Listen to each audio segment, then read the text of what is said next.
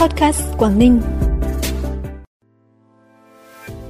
7 tháng năm 2023, tỉnh Hải Dương vượt ngưỡng 10 tỷ đô la Mỹ kim ngạch xuất nhập khẩu. Học sinh Quảng Ninh đạt huy chương vàng và giải đặc biệt tại Olympic khoa học quốc tế Hàn Quốc 2023. Hà Giang 8 người ngộ độc cây hoa chuông là những thông tin đáng chú ý sẽ có trong bản tin sáng nay, thứ tư ngày 10 tháng 8. Thưa quý vị và các bạn, theo số liệu tổng hợp từ Chi cục Hải quan tỉnh Hải Dương, lũy kế 7 tháng năm 2023, trị giá hàng hóa xuất nhập khẩu toàn tỉnh này đạt hơn 10 tỷ đô la Mỹ, trong đó kim ngạch xuất khẩu chiếm 53,6%. Riêng tháng 7, kim ngạch xuất nhập khẩu của tỉnh Hải Dương đạt gần 1,6 tỷ đô la Mỹ, cao nhất kể từ đầu năm, tăng 6,04% so với tháng 6. Đây là tín hiệu tích cực đối với hoạt động xuất nhập khẩu toàn tỉnh nói chung, các doanh nghiệp xuất nhập khẩu của tỉnh nói riêng. Thông tin từ Sở Nông nghiệp và Phát triển Nông thôn tỉnh Bắc Giang cho biết, từ đầu năm đến nay, Cục Bảo vệ Thực vật, Bộ Nông nghiệp và Phát triển Nông thôn đã cấp 43 mã số vải thiều xuất khẩu chủ yếu sang các thị trường như Australia, Thái Lan, Mỹ, Nhật Bản và Trung Quốc.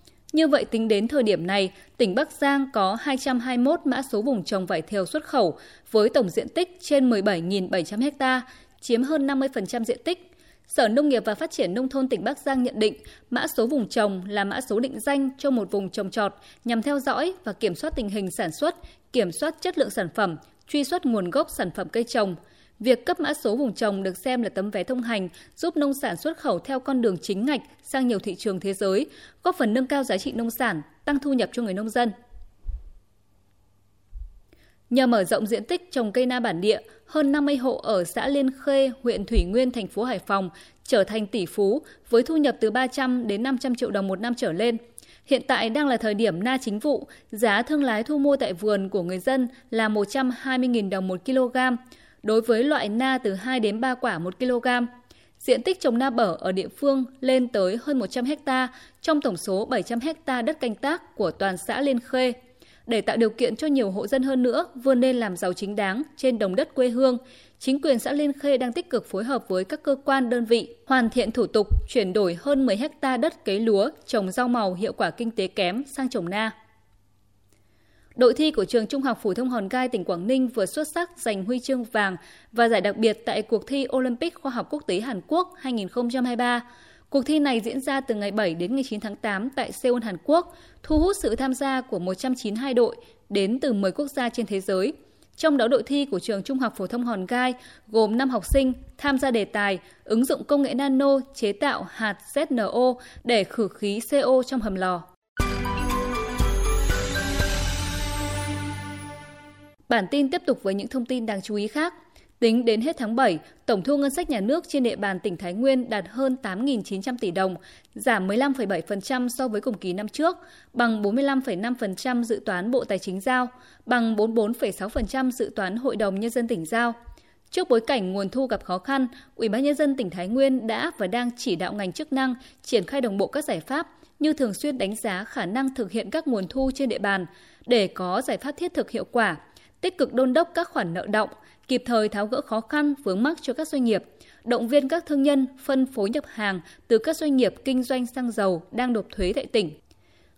Chi cục Hải quan Lạng Sơn cho biết tính đến thời điểm hiện tại, trên địa bàn tỉnh Lạng Sơn có 6 cửa khẩu hoạt động thông quan xuất nhập khẩu hàng hóa, gồm cửa khẩu quốc tế Hữu Nghị, cửa khẩu ga đường sắt quốc tế Đồng Đăng, cửa khẩu Chi Ma, cửa khẩu Tân Thanh, cửa khẩu Cốc Nam và cửa khẩu Phụ Na Hình. Hiện nay hoạt động thông quan hàng hóa sôi động và ổn định nhất vẫn tập trung tại cửa khẩu quốc tế Hữu Nghị và cửa khẩu Tân Thanh, với các mặt hàng xuất nhập khẩu chủ yếu là ô tô, linh kiện phụ tùng ô tô, xe máy, hoa quả tươi, máy móc thiết bị phụ tùng gia dụng, linh kiện máy vi tính, sản phẩm điện tử, hàng tạp hóa. Bệnh viện Đa khoa huyện Xín Mần, tỉnh Hà Giang vừa tiếp nhận 8 trường hợp bị ngộ độc cây hoa chuông. Trước đó, 8 người này cùng nhau ăn cơm và uống rượu, trong đó có món hoa chuông xào trứng gà. Sau ăn khoảng 30 phút, có biểu hiện đau đầu, chóng mặt, buồn nôn nên được đưa đi cấp cứu. Khi nhập viện, 4 người có các triệu chứng trở nặng. Hiện nay các bệnh nhân đang dần hồi phục. Cây hoa chuông giống hoa loa kèn, có màu trắng và vàng. Tất cả các bộ phận trên cây hoa chuông đều chứa độc tố nên ăn nhầm sẽ bị trúng độc ngay lập tức. Ở dạng nhẹ, bệnh nhân ngộ độc có biểu hiện nôn chớ, mệt mỏi choáng váng. Ở thể nặng, nếu không được cấp cứu kịp thời, có thể dẫn đến tình trạng suy thận, suy tim cấp, bị ảo giác, hoang tưởng. Phần cuối bản tin là thông tin thời tiết. Trong ngày hôm nay ở khu vực Trung Du và vùng núi phía Bắc tiếp tục có mưa rào và rông, cục bộ có mưa vừa mưa to, tập trung chủ yếu về chiều tối, đêm và sáng sớm. Ban ngày giảm mưa, trời nắng gián đoạn.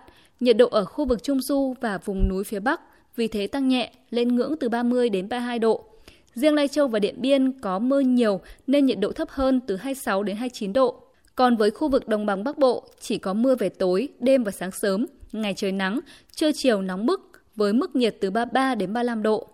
Thông tin thời tiết cũng đã khép lại bản tin podcast sáng nay. Xin kính chào và hẹn gặp lại quý vị trong các bản tin sau.